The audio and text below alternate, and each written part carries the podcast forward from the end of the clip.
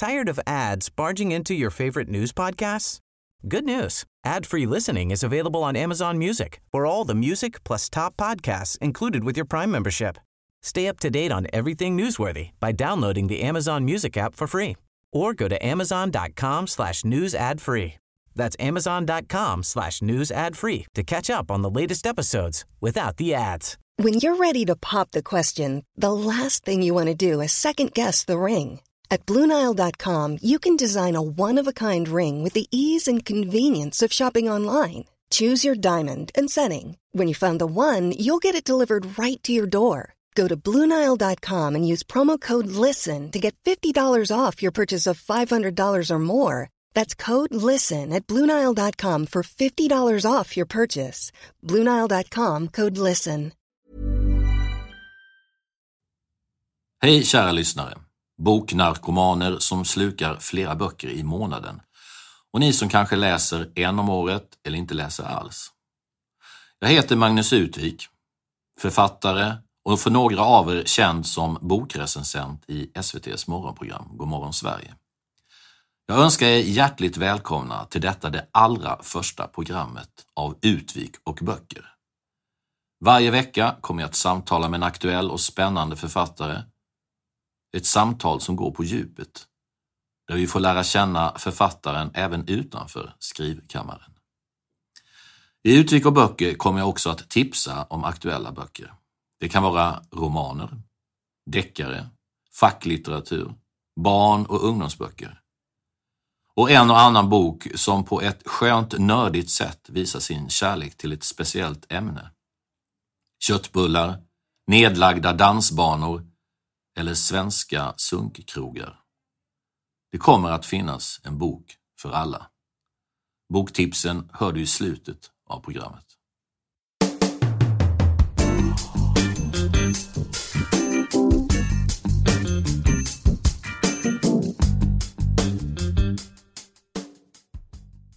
Den senaste veckan har jag legat på soffan och läst boken Sängkammartjuven av Cecilia Gyllenhammar.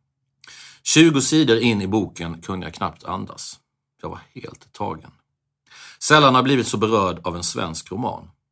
Därför är jag väldigt glad att säga välkommen Cecilia Gyllenhammar. Tack. Härligt att vara här. Eh, du debuterade ju med boken En spricka i kristallen som också blev tv-serie. Men nu är det Sängkammartjuven som hela Sverige kommer att prata om. Vem är Sängkammartjuven? Det är ju är egentligen en, en eh, svår sak att reda ut. Men jag skriver utifrån mitt eget liv och jag har träffat en sån här person. Och det är egentligen, man, man kan kalla det en bedragare i kärlek. En sol och vårare, en sån där slaskig, eh, sorgligt vardagsbrott som ju pågår. Eh, och jag var utsatt för det. Så det var egentligen en, en förfärlig historia. Men jag skriver ju hela tiden så att då blev det mitt skrivande fick plötsligt en mening i det här hemska som hände. Mm. Så det är ju det som är lite märkligt när man är en skrivande person. Det är Det är verkligheten lite- och skrivandet går in i vartannat. För mig gör det det. Sen är det ju många som, som har beröringsskräck kring det där att skriva sitt liv eller att vara i en självbekännelsetradition. Men eh, jag har, sen jag var väldigt ung, jag, har jag är en läsande människa från början. Och det var i den litteraturen som jag fann någonting där jag ville vara kvar. Och det, det, eh, det var flera romaner och speciellt av kvinnor. Till exempel Sunne Axelsson. Hennes Drömmen om ett liv. Som jag läste när jag var kanske sen tonåring, 16-17 kan det ha varit. Jag kommer inte ihåg när, när den kom ut men den handlade ju om en uppväxt i, eh, vid Slottsskogen i ett stort hus. I Göteborg det, alltså? I Göteborg. Och det var eh, en slags fin miljö. Och det, det var väl det där att hon beskrev den där totala ensamheten. Det var som att hon, du vet den där eh, sagan om eh, pojken som är ensam hela världen. Den upplevelsen, att man kommer från den här fina villan men man är bara helt ensam för det finns inga vuxna i närheten. Så den, den, eh, det väckte mig, de här berättelserna som handlar om eh, egna upplevelser. Mm. Och där har jag stannat kvar. Och jag, jag tänker inte... Jag, jag, jag märker att eh, när, när författare talar om sina verk så är det många som, som säger när det är absolut inte självbiografiskt. Eller, Det är ingen bekännelselitteratur och sådär. Som att det är, eller hur? Ja. Och då vill jag säga ja, det är bekännelselitteratur. Det är där jag... Mm. Men du känner någon styrka i det? Det är ingenting som du skäms för eller, eller känner som mindre litteratur än någonting annat. Utan det, det är en stolthet du säger det med. Jag ser det som en stolthet men det är inte lätt. Och det, för det handlar om skammen att existera. Eh, och det, det, svå, det svåra i en. Och sen är det ju, det där är ju också trender. För jag tänker att, att fördjupa sig i sitt eget liv eller gräva där du står. Jag tror att det är den, den djupa inre vägen som Ekelöf talar om till exempel. Är ju där du möter andra. Jag tror att det här att sväva ovanifrån som en slags präst och definiera allas våra liv. För mig är det väldigt så här, eh, det är ganska magstarkt och någon slags arrogans i det. Eh, för mig i alla fall. Men för att det är också det här att eh, det talas ju om den, den kollektiva romanen. Jag, jag vet inte hur den, jag tycker att det låter liksom, ja, konstruerat på ett sätt som, vi, vi är ändå fast i våra kroppar. Och sen kanske, och sen, sen vill vi ut. Ja. Jag tänker att eh, många av våra lyssnare kommer säkert veta vem du är. Eh, vi har ju svarat lite på den frågan om fiktion eller inte. Men eh, jag skulle ändå vilja att du berättar lite om dig själv. Jo, om, om du tar avstamp ur Sun Axelssons barndomsskildring så är det nog det där att den, en, en väldig ensamhet som liten. Det finns liksom ingen värdering i det men, men det är en ensamhet och en rädsla. Det finns ingen där som tar emot dig. Även om det är flotta rum i stora trädgårdar så är det nog den här ensamheten. Kan du berätta lite om din uppväxt då? Alltså det, det var ju... I Göteborg? Ja, det var ju delvis en väldig cirkus kring... Alltså utåt så var det ju en väldig cirkus kring min pappa. Mm. Gyllenhammar. Ja, och, och det var eh, där ute i världen där han befann sig, för han var ju aldrig hemma. Eh, så pågick ju enorma intressanta saker. Han reste över klotet, alltså det här väldigt eh, globala affärsinriktade. Men i, i en vardag så var det en, en total ödslighet på något sätt. Och det enda, det enda mötet man hade var på eh, vissa lördagar runt matbord. Eller på jular och högtider. Men vardagen var en sån ensamhet. Fanns det inga människor hemma i detta stora hus när du var liten? Jo, det fanns ju en, en hushållerska som man ska säga som, som var en väldigt trasig kvinna. Hon hade aldrig haft ett familjeliv. Hon, hon var, hade, hela hennes liv sedan hon var väldigt ung har hon varit tjänat eh, andra. Så att hon var, hon, hon, det var en sån här eh, gammaldags hushållerska fast hon var som ett litet barn. Väldigt osäker och rädd. Så att som liten fick vi trösta henne. Okej. Så att eh, det var liksom, eh, vad ska man säga, idag finns det väl psykologiska uttryck men det... Så dina, det din mamma och pappa ingen- var inte så närvarande utan Nej, det var, det var hushållet? Nej, de var inte närvarande. Absolut inte. Inte, i- inte en vardag. Nej. Nej. Och min mamma var ju stort intelligent och magnifik, tjusig kvinna. Men jag kom aldrig henne nära riktigt. Och eh, ja. Innan vi eh, fortsätter med eh, Sängkammartjuven så tänkte jag att du kunde säga någonting om eh, din debut, En spricka i kristallen. För den fick ju jättestor uppmärksamhet och blev ju, som jag tycker, en ovanligt bra svensk tv-serie. Det kan ju Ja. gå, bli riktig kalkon av det. De har ju sett ett par Ja, absolut. på. Och jag, jag la mig inte i så mycket. Så det var ju liksom, jag lät det vara. Men det var ju Harald Hamrell. Men jag tror att det som var kärnan i att den blev bra, det var värmen och empatin i det. Eh, Sen konstnärligt och sådär, ja men den, den var fin. Så att det, det Kände var, du igen dig? Alltså? Både och. Både och. Men det, det var intressant att den, det blev ju som ett, ett eh, självständigt verk. Eftersom eh, den här sprickan var så inne i en persons huvud. Så nu var det ju flera gestalter där. Det var ju bra, bra skådespeleri tycker jag.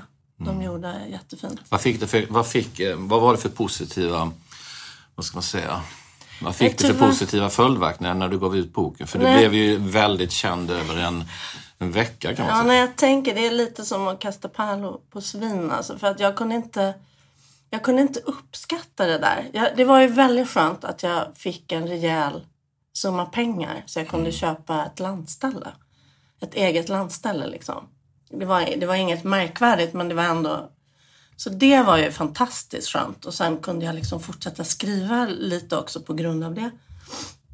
Men jag tror att jag fick en chock av det här offentliga trycket och jag, jag pallar inte riktigt det.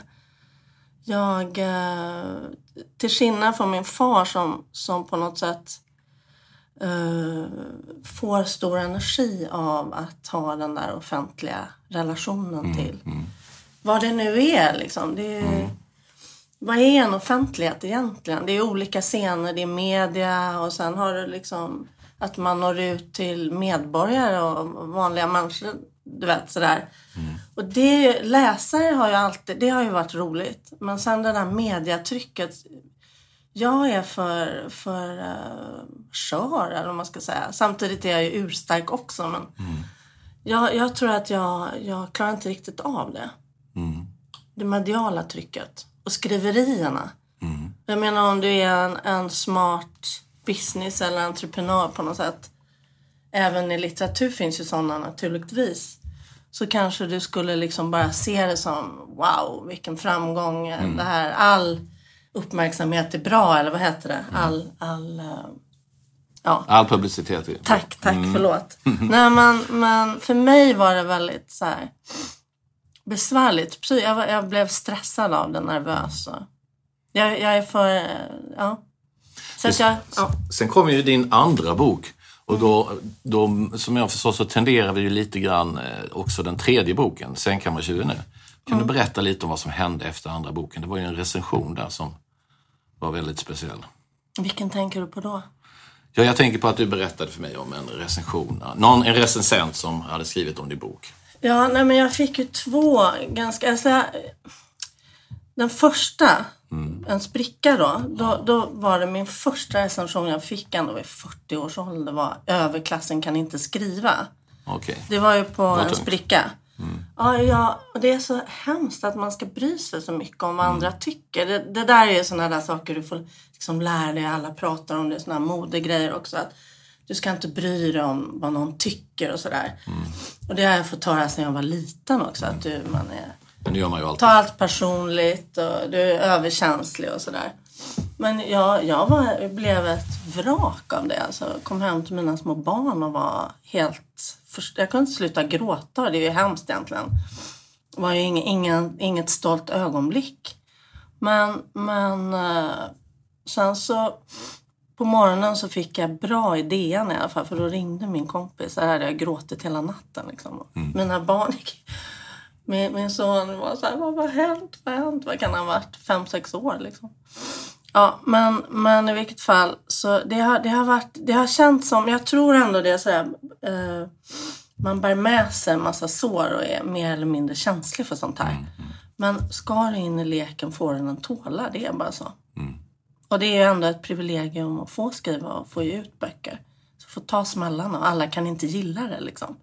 Och min exman då sa att eh, skratta åt det liksom. Att det är också en komplimang att någon blir väldigt irriterad. Så kan man se det. Ja. Och det är det där att äga ett språk, att få, att ha en röst. Det är ju svårt och känsligt liksom. Att, att, att f- ta den gilt, att få den giltigheten att ditt språk får finnas. Du, om vi gått in, går in på din nya bok nu. Den här mannen som du beskriver i boken. Patrik är en väldigt speciell person. Men hur kom du i kontakt med honom från början? För vi kan faktiskt prata om dig. För Det att har det, hänt. det har hänt. Ja. Ja, det har hänt som jag säger. Det är som Morrissey sjunger Sing your life. Att det har hänt. Och eh, sen så... eh, är det ju en fiktiv historia ändå. Det är skrivet som fiktion, det är skrivet i tredje person. Eh, det skiftar i, i romanen mellan honom och henne. Eh, men i verkligheten så, så eh, var det en person som tog kontakt med mig som håller på med böcker och som har skrivit många fler romaner och som är i branschen. Eftersom jag, jag tror också att jag var känslig över de här recensionerna jag har fått. Den andra boken blev också ganska sågad delvis. Men nu är jag luttrad, nu skiter jag i det hoppas jag. Men, men eh, då, då skrev han till mig. Och då var jag ganska så illa tilltygad på något sätt. Eh, och då skrev han till mig och sa att han tyckte det var så otroligt bra. Alltså det var så här bekräftelse, bekräftelse, bekräftelse. Det där är också en fälla att gå in i. Men det var otroligt vackra. Vi hade en väldigt, alltså han skrev så vackert. Och väldigt innerligt. Och eh, jag blev väldigt glad och kände mig liksom. Vi, vi fick en mejlkontakt. Och sen så på något sätt så dröjde vi skulle se så han kunde inte och sådär. Så till slut blev jag, och jag har skrivit om det här, men jag, till slut träffades vi. Och det blev ju förälskelse. Det är en, en intellektuell person som var väldigt närvarande, som var väldigt också bekräftande och hade en, en väldig karisma. Eh, men ja, jag anade väl i och för sig tidigt att det fanns alkoholproblem. Men vem har inte liksom druckit för mycket? Så att, vem är jag att döma? Så att, Jag tänkte vi skulle lyssna på ett stycke här när du skriver om em, du kom ju på också att Patrik eh, inte bara har problem med alkoholen, han har också lite ekonomiska bekymmer på något vis. ja, Om inte annat ett ganska skruvat förhållande till pengar. jo, Så jag tänkte att du skulle läsa här när vi, så att vi får se vad som finns i, i Susannes hjärta. I, em, med tanke på mannen hon älskar, men han kan inte betala för sig. Varsågod. det här är en bit in i romanen. Det hade talat om alla hennes utlägg hittills. För två dagar sedan på kvinnodagen. Fem krogbesök sedan de träffades i februari och en veckas mat. Åtta flaskor vin och båtbiljetterna. Nu är det hans tur. Han dröjer. Storpudeln löper mellan ladan och huset i det höga gräset. Några kajor bökar och väsnas kring skorstenarna. Rekordvarmt. Den varmaste dagen i mars sedan 1951. Han kommer ut med sin nätta gestalt. Hittar inte plånboken kan du lägga ut. Hjärtat igen. Sjunker och stiger med stora höjdskillnader. Hur djupt kan ett hjärta sjunka? Ett tungt hjärta som trycker sin puls mot halsen. Hon väntar. Fan, män som alltid glömmer plånboken. Med Hanna och Birgitta, där delas det lika. Det är inte det, att vara den med tillgångar. Det har med sexualitet att göra. Egentligen en kvinnofälla. Att en man måste betala. Så om hon var tillsammans med en kvinna. Hon skulle känna likadant. Att partnern bär åtminstone sig själv. Jag köpte min kärlek för pengar, mumlar hon. Vad känner du när du läser ett sånt, läser det kapitlet idag? Alltså, jag känner också att det finns ju en skuld och en skam hos en människa som, som är född med en, eh, född i ett privilegium som den inte har förtjänat själv. Jag menar i en rik familj. Ja. Och det, det blir ju skuldkänslor i det och då är det lätt att vara den som på något sätt av gammal vana ändå betalar för att, eh, ja, för att bli av lite av den här skuld.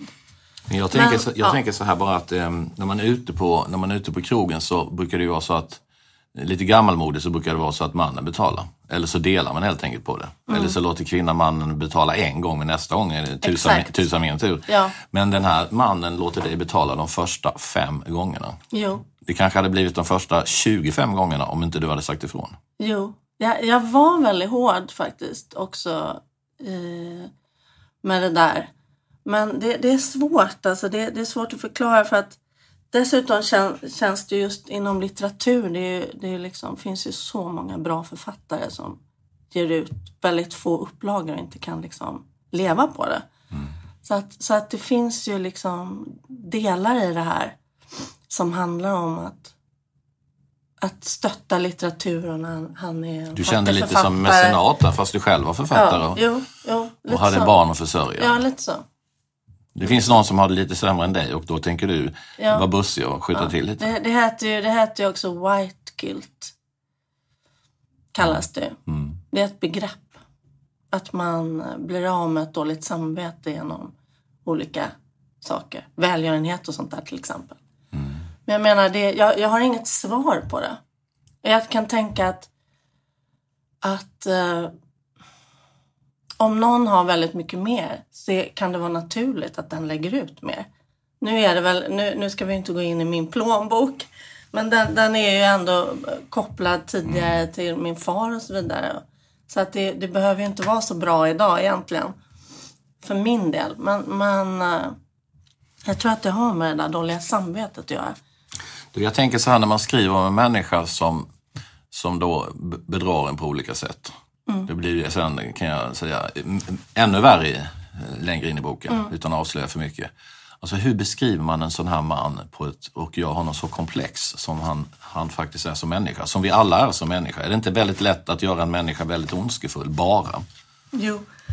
Så Det är ett hur- mysterium faktiskt. Men jag tror att någonstans så, alltså den här charmören, alltså det här är ju också så här, men att en extremt charmig, karismatisk person som inte har någon gräns och inte har något samvete. Eh, Det finns en väldig kyla där inne plötsligt. Mm. Hur märkte du den kylan första gången? Jag märkte det knappt. Det var, det var mer faktiskt i de intima mötena som jag märkte det. Vilket låter jättekonstigt. Nej, inte men, alls. men det var liksom i, när, när vi var intima med varandra Mm. så blev det någonting kallt i honom som jag var tvungen att liksom vända mig bort. Men då, då väger du det där, allt det där bra och så orkar inte, alltså du orkar inte att det här inte ska fungera.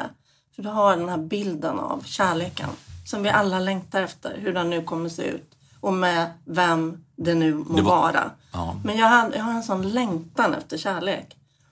Och det, det, det möter inte verkligheten riktigt. Om och om igen. Nej. Sen är det väl väldigt svårt när man träffar någon ny människa också, tänker jag, oavsett om det är kompis eller kärlekspartner, att den människan skulle kunna svara mot alla ens egna behov. Det finns ju nästan ingen som kan göra det, så att ett visst eh, vad ska man säga, skepsis mot sina egna känslor Precis. är ju Och inte det, så konstigt. nej, och det har väl också att göra med den här, de här barndomstraumorna. Att vi som har dem där, där det inte var riktigt okej, där det inte, den här anknytningen då, som, som aldrig blev. Och eh, det, det följer ju med en hela livet.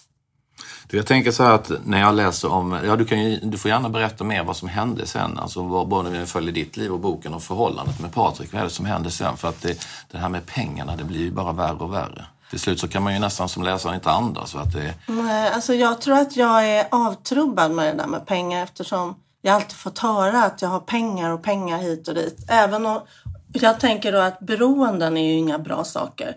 Så även om, om du är beroende av en, en far eller en auktoritet eller en man. Det är ju inget bra egentligen för någon människa.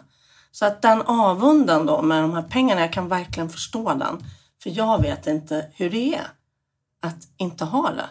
Att känna liksom att ska jag hamna på gatan eller? Jag vet inte. Så att det är ju någonting som inte jag kan, kan sätta mig in i helt.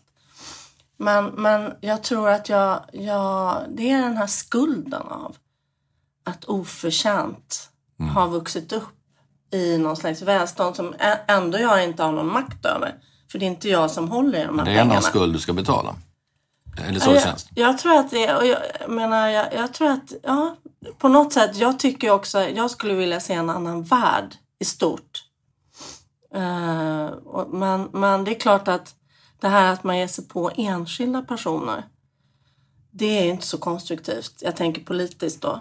Utan att om man verkligen vill ha en ny samhällsordning eh, så, så, så är det ju, ja, just det där att, att ha känt sig påhoppad med att man är den där rika liksom, och, och får stå för för kapitalismens ondska eller någonting. Liksom.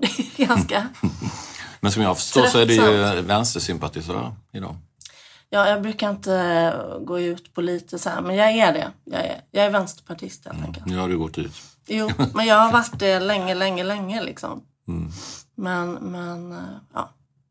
Det blir en viss krock mellan din egen bakgrund. Ja, det kommer nog aldrig att... Livet är ju fullt av krockar. så. Ja. Nej, men det, det är klart att det finns en stor, ett stort gap där.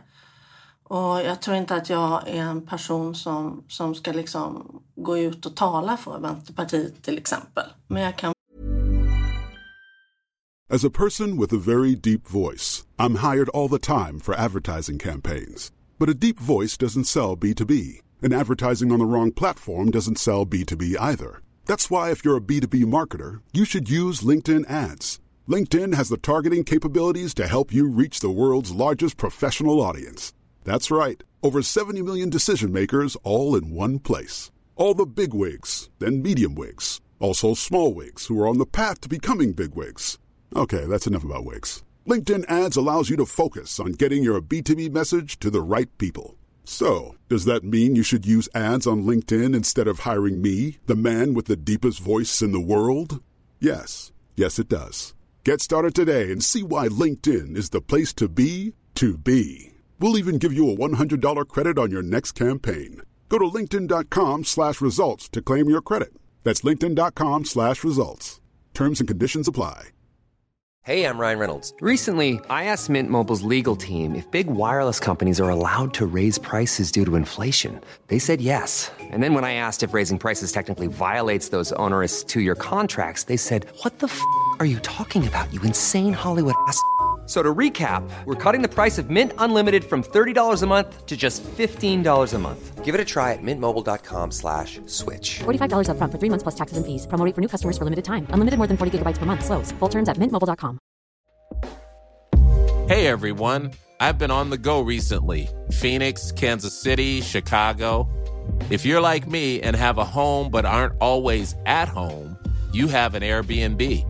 Hosting your home or a spare room is a very practical side hustle. If you live in a big game town, you can Airbnb your place for fans to stay in. Your home might be worth more than you think. Find out how much at airbnb.com/slash host. vara... Varför skulle du inte kunna göra det? Nej, jag, jag var faktiskt en gång på ett möte i Djursholm. Men den här Palme var ju en överklasskille. Jo, men han, han blev ju också väldigt avskydd som någon slags klassförrädare åt alla håll. Ja, inte, jag Tror jag. inte, jag tror inte, in, inte inom arbetarrörelsen brydde de sig Jag inte så mycket vet om det. inte. Nej.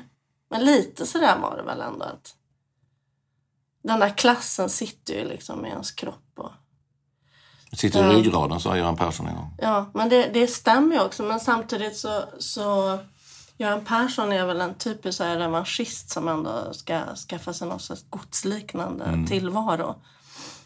Eh, och jag, ja, så att var och en får gå till sitt samvete. och Vad som är konstruktivt för att bygga en bättre värld. Hur det ser ut, det... Det, om vi tar Patrik igen som är, jag har hållit på och eh, snurra på en vecka nu, Ja. vem han egentligen är. Då tänker jag så här att när du träffade Patrik och ni blev förälskade och, och sådär. Eh, om du nu tänker efteråt, om man är lite sådär, vad ska man säga, ja, man drar konsekvenserna efteråt när man har alla svaren. Ser du honom som en medveten manipulatör som liksom satte klorna i en, en vacker kvinna som har mycket pengar och visste att henne vill jag liksom pumpa på stålar eller smycken? Eller var det, tog han chansen i flykten? Jag tror att han var mycket mer medveten än, än vad han utger sig för. Jag tror att han är extremt manipulativ och han är väldigt intelligent. Och han vet vad han sysslar med. Så jag tror inte att han är någon slags offer, lallande fåneoffer. Utan jag tror att det är en slug fan. Det tror jag absolut. Men, Och, och sen tror jag att vi har ju föreställning om en bedragare eller hur ondska ser ut. Och det här är väldigt intressant för att det här är en, en väldigt sådär nästan lite feminin person på ett sätt. Om och kring sig lite nervig och, och känslig och, och, och, och det, det Så att det ställer ju på ända de där föreställningarna. För att han, han är, är liksom eh, en förtjusande eh, person. Det är en känslig man också. Ja, han är, han är lättstött och lättsårad. Och, alltså det är ju, jag kan se det nu som ett väldigt narcissistiskt drag. Allt det här är ju svårt. Vi har ju föreställningar som är ganska grova över vad är en narcissist och så vidare. Men det här är en person som enormt självförhärligar och som, som inte har någon känsla för någon annan. Utan det handlar bara om honom. Men visste du när du träffade honom, visste du hans andra förhållanden som han har haft? Eller Ja. träffade du någon kvinna som Nej, han har jag, varit gjorde, tillsammans jag med? gjorde tyvärr inte det och det, det gick rykten sen som inte nådde mig. Så det fanns ju personer som, som sa, är hon varnad? Och det hade liksom inte kommit fram till mig. Men det fanns ju i min närhet människor som, som verkligen kände av honom. Så här, jag tror själv att jag är någon slags människokännare. Här var jag ju helt blind. Men då var det ju personer runt mig som kände av honom. Och som, och som, men jag var ju helt, då tänkte jag så här, avundsjuka tjejkompisar. De, nu, jag har varit singel så länge. Nu äntligen är det min tur. Det är så här lite, det är också apropå revanschism liksom. Att, så, så kände jag den där, den där statusen av att vara ett par. Och det är ju hemskt egentligen. Men, men jag, eftersom... Eh, ja, så att, så att jag, jag var... Jag vägrar lyssna på det. Här skulle jag... Här var, det här var liksom... Och jag hade ju kompisar som sa det är den snyggaste du har träffat för han ser väldigt bra ut. Så det var så där, han var liksom författare, framgångsrik, prestigeförlag, snygg. Så jag bara, jag hade, det var liksom högsta vinsten för mig. Så det var, det var en väldig chock. Jag tänker så här, en sak som återkommer i boken hela tiden, som du ibland slutar varenda stycke med, är de här kärleksbetygelserna han har. Han säger ibland så här, det är du och jag för alltid. Andra gången säger han, jag lämnar dig aldrig. Och sen ibland, det är vi två tills livet tar slut. Alltså det är som ett mantra han kommer tillbaka med hela tiden. Det här eh, är väldigt starka, det är inte bara jag älskar dig och puss och kram och så det här, det vanliga så att säga. Utan han, han, han, han löper ju linan ut. Han säger liksom det starkaste man nästan kan göra till en människa. Och detta verkar han ha gjort hela tiden. Ser du det som att det var en del av den här medvetna manipulationen eller var det bara någonting som flög ur honom? Jag tror att det är en del. Av Det är en del av det. Och jag, jag skulle säga att det finns ju några så här tecken på att någonting inte är bra.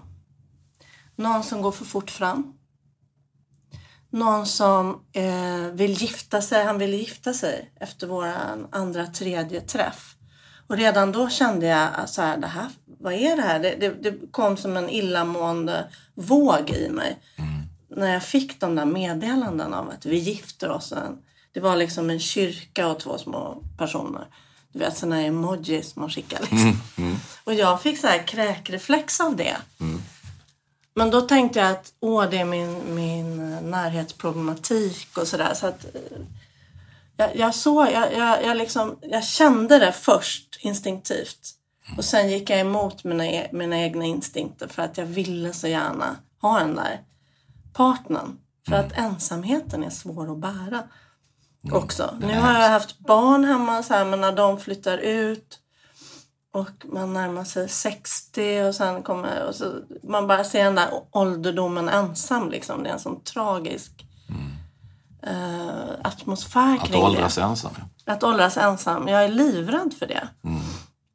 Så att jag var så himla lycklig att jag hade hittat min vän för livet. Liksom.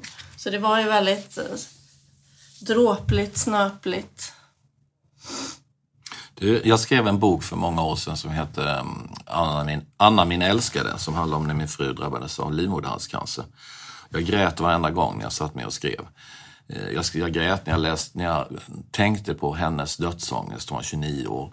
Jag tänkte, jag grät för att jag visste att hon inte skulle kunna få, eller vi skulle inte kunna få biologiska barn. Det blev en sån fruktansvärd känsla alltså, att eh, gå in i den här um, eh, jobbiga inre världen. Hur var det för dig när du skrev den här boken? Men nu måste jag säga, det där är ju verkligen en svår sak som du berättar om. Alltså jag... Jag skriver ju hela tiden mitt liv. Så att... Eh, speciellt där i slutet. Jag, jag har tänkt på det här också. Om, om jag inte hade skrivit så undrar jag om då kanske jag hade lämnat honom tidigare. Fast det var inget jag var medveten om. Det var nästan som att jag lever också så mycket i texterna. Så att när det här, när jag började komma det här på spåren så ville jag liksom fortsätta förstå vad var det här, hur skulle det här sluta? Men jag tror att när det här värsta hände för mig så, så var det en väldigt hetsig eh, text som var som brann liksom. Mm. Jag var ju ändå ett brottsoffer. Mm. Och ibland tror jag att, att eh, som med den uppväxt jag har så, så ska du liksom upp på hästryggen och du, du, det här svaghets, absoluta svaghetsföraktet mm. som man ständigt pratar om. Men det, det känns så tydligt eh, när du blir drabbad av en sån här grej att du ska vara stark. Va? Mm. Så att eh, man det är så intressant det där med att, jag kommer ihåg när jag var liten, alltså, då läste man om sol och vårare och det gick några svenska filmer, svartvita filmer på eftermiddagarna. Är någon man som kom hem till någon rik kvinna och sådär, lurade av henne silvret och, och sådär. Men det är ju en klassiker. Det är, det är en klassiker. Men det är sant.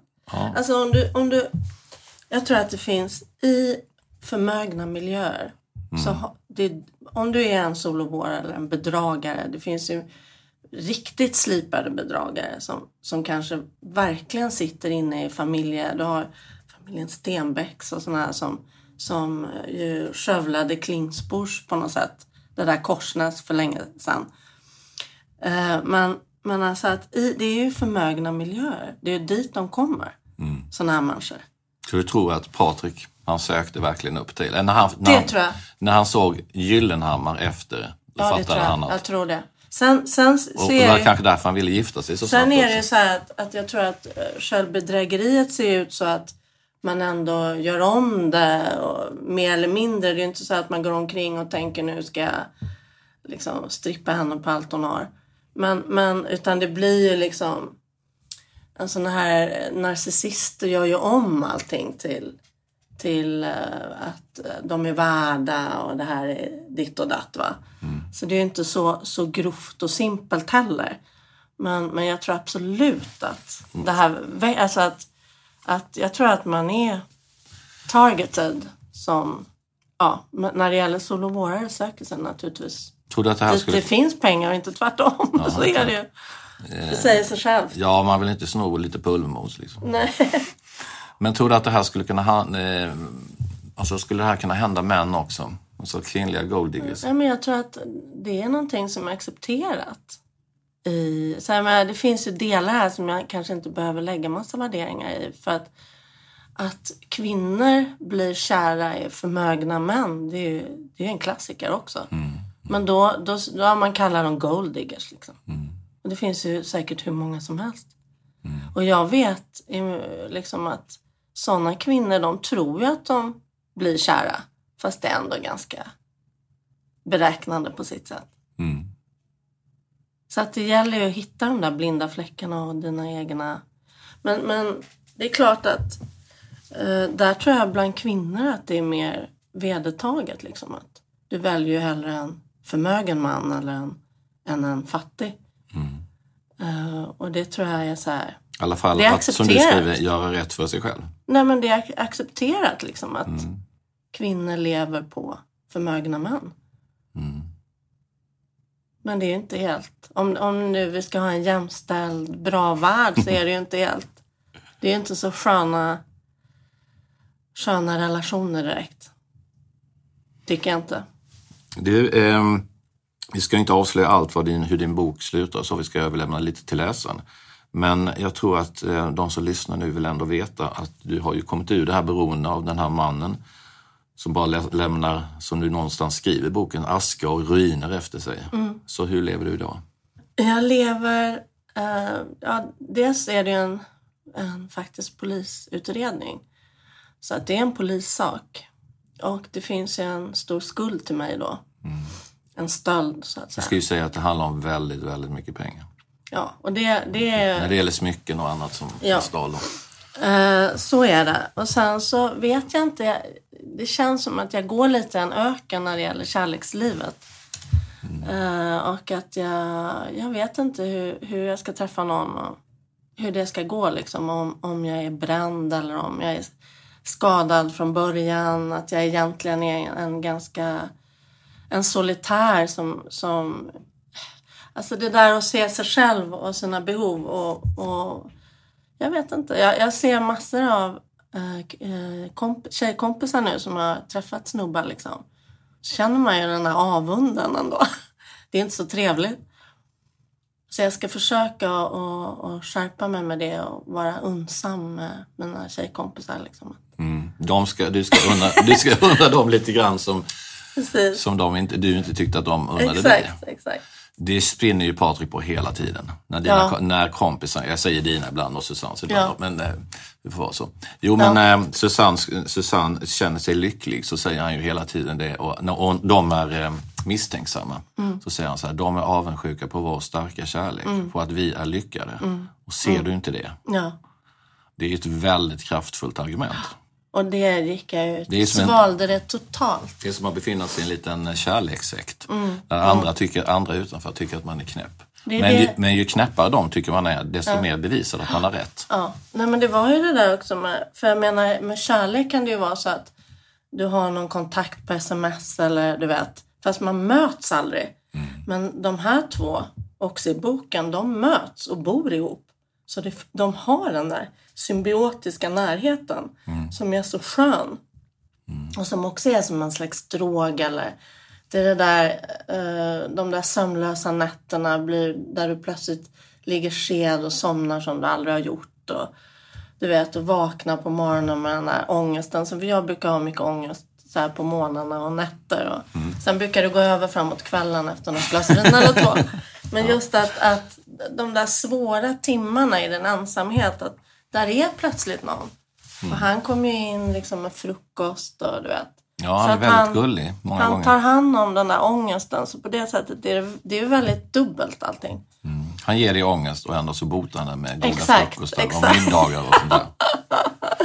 Så är det. Du, bryr du dig om, vad gör mannen idag? Vet du det? Jag vet inte. Det går rykten. Mm. Och det konstiga är att jag skrev om saker som sen hände och det är väldigt konstigt.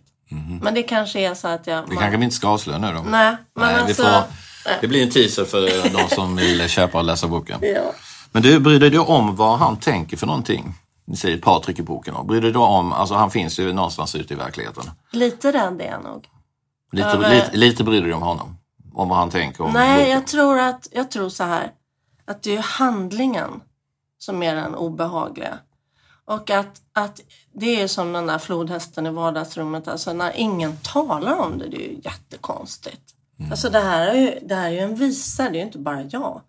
Det måste ju finnas andra liksom. Du är en del av många kvinnor som har Jag är en del av många kvinnor. Ett sätt som sådana här personer, de, de utnyttjar andra, det är inte bara jag. Mm. Utnyttjar vänner, du vet, de, de raserar ju saker. Och jag tänker på att det är mycket bättre att det kommer ut om man pratar om det. Mm. Det tror jag i alla fall. Men det är ju handlingen i sig, inte att du talar om det. Det är ändå det där ständiga med budbäraren som, Har som du, haft någon, blir... kon- har du haft någon kontakt med honom? Vet han vad Jag har boken handlar om? brutit helt. Jag kommer aldrig ha kontakt med honom. Men vet han att det kommer en bok nu som, som i alla fall delvis bygger Han var på... väldigt charmad av det och sa att åh, du skriver en roman. Är det som Arsène Lupin? jag svarade inte på det. Nej. Men jag vet att, att eh, han är omgift. Eller han är gift. Han har gift sig. Mhm. Någon annan stackars kvinna som får ta det där. Ehm, jag tänker så här att du kommer få jättemycket brev. Alltså efter den här, min bok Anna min älskare om cancer och hela helvetet så fick jag jättemycket brev. Jag hade hoppats att jag skulle få brev från män, alltså män som har varit eh, anhöriga till någon som drabbas av cancer, men det var ju 99 procent kvinnor. Men jag tror att du kommer få massor av brev både från män och kvinnor. Hur, hur, vad tänker du kring det? Har du, Jag har du liksom en strategi eller det får, bara, det får bli som det blir? Det får, jag har ingen strategi med det. Men eh, det får bli som det är. Och, och jag vet ju att bara sen jag började skriva det här, för det här är en ganska, det här är inte så länge sedan som det här hände. Vi träffades 2015. Så att eh, bara sedan jag började skriva om det så har det i min bekantskapskrets sådär, konstnärer, framgångsrika konstnärer och sådär berättat om det här. Att ha blivit bestulen, solovårad. Så att det finns ju mer än vad, men det är ju det där, alltså. Det finns liksom förövare mer eller mindre som går runt och, vänt, och som vet om att de har en skärm. Och det är så otroligt pinsamt att i en intim relation bli lurad. Alltså det är mer pinsamt. Och det, det, det är svårt att, att erkänna eller gå ut med. Ehm, en sak som är så tydligt i den här boken också, det är ju att det spelar ju ingen roll hur många fingrar han har i syltburken, eller syltburken. Så erkänner han ju ingenting i alla fall. Nej, det är så konstigt. Det, är, det är samvetslöst. Ja, Det är väldigt... alltså där- han är så påkommen. Ja, men du står ju här med fingrarna rakt ner. Det är ju alldeles det är så konstigt. Det, det, Nej, det har jag går inte, inte alls, utan den ramlade ner från skåpet. Och... Precis, det, det går inte att förstå. Det går inte att Nej. begripa. Det väldigt... Kan du begripa det då? Ja, jag kan ju se, jag kan begripa det lite, men jag tänker att det får läsaren Mm. avgöra lite grann. Men jag har ju min, min teori liksom att, ja, vem kan göra så? För att också att sådana här lite, lite, mm, vad ska man säga, känsliga, liksom utåt sett känsliga personer kan vara sådär förslagna. Det är det som är Han är känslig, Intressant. öppen, Ja, han- han- kärleksfull. Precis, och, och, och liksom åh, så här, eh, ja, Jag måste bara... kokett på sitt sätt. På kokett, du, jag tänkte på det här just eh, det där uttrycket macho-kokett hade jag skrivit upp. för att det tycker jag, ja men det finns många bra uttryck för både män och kvinnor sådär. När man ska se dem från, från sidan lite grann. Hitta den här perfekta etiketten, en macho-kokett. Ja, men du måste bara eh, försöka en gång till och se om du kan hitta den här rätta definitionen på det. Jo men det är ju just att eh, det är en fåfäng, fåfänga hos män. Och han, han var liksom, han hade öppet, eh, öppen skjorta liksom. Bröstet och lite hår och smycken som var, men det var ändå, han skulle ändå vara macho. Han var, han var väldigt mån om sin manlighet och styrka. Så var ändå så här fåfängt va. Kokett. Kokett. Och macho. Macho-kokett. Ja, det är jättebra. Ehm, vad håller du på med nu? Skriver du nå- någonting eller finns det några tankar? Eller handlar det mest om vad du ska med uppståndelsen kring den här boken? nu? Jag, jag, längtar in sätta mig och få skriva. Det är där jag gillar att vara. Och jag tycker att det samtidigt som det är smickrande att vara där ute och att få uppmärksamhet och att människor är intresserade av min bok. Jag är jätteglad och tacksam över det. Men, men samtidigt så, så är, längtar jag lite in i, i min skri, en skrivarperiod igen. Liksom. Så att jag, jag, Sen får vi se. Jag tror att jag är lite utmattad i livet. Så att jag kanske får på något sätt eh, vara mer i fantasin vid nästa bok. Kanske få tanka lite kärlek från ett sundare håll. Precis. Tack ska du ha Cecilia Gyllenhammar för att du kom. Tack själv Magnus. Tack för att jag fick komma.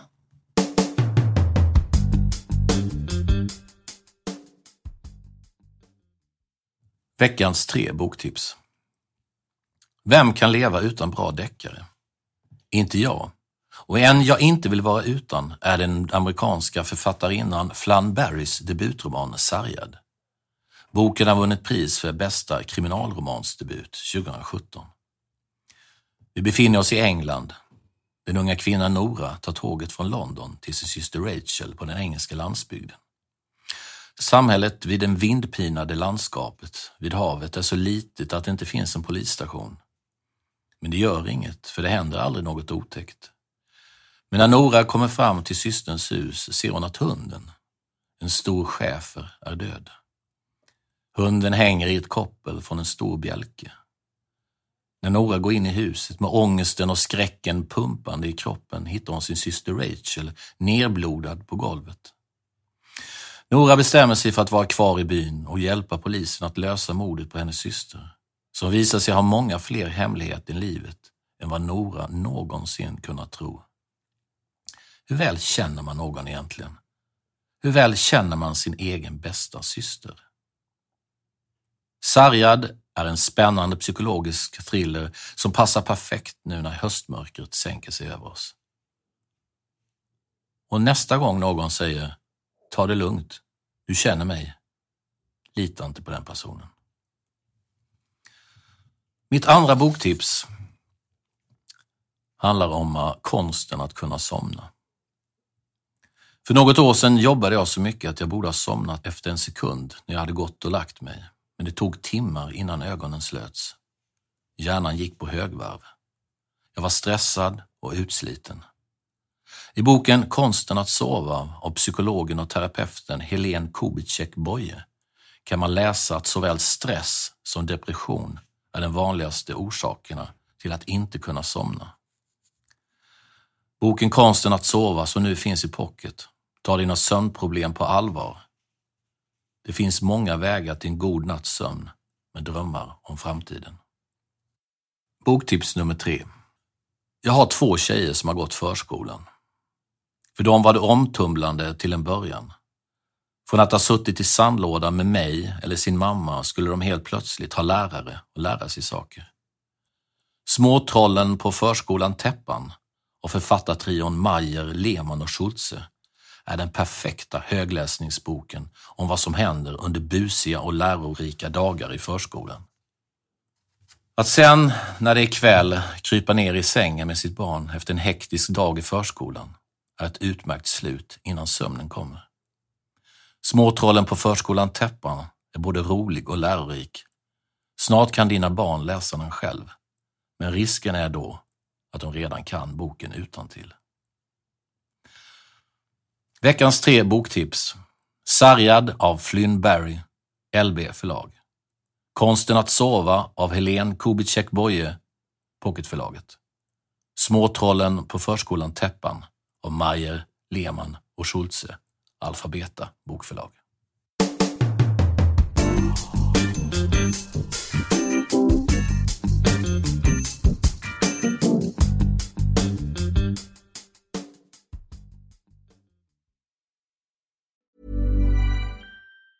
Tired of ads barging into your favorite news podcasts? Good news. Ad-free listening is available on Amazon Music for all the music plus top podcasts included with your Prime membership. Stay up to date on everything newsworthy by downloading the Amazon Music app for free or go to amazon.com slash news ad free. That's amazon.com slash news ad free to catch up on the latest episodes without the ads. Botox Cosmetic, out of botulinum toxin A, FDA approved for over 20 years. So, talk to your specialist to see if Botox Cosmetic is right for you. For full prescribing information, including boxed warning, visit BotoxCosmetic.com or call 877-351-0300. Remember to ask for Botox Cosmetic by name. To see for yourself and learn more, visit BotoxCosmetic.com. That's BotoxCosmetic.com.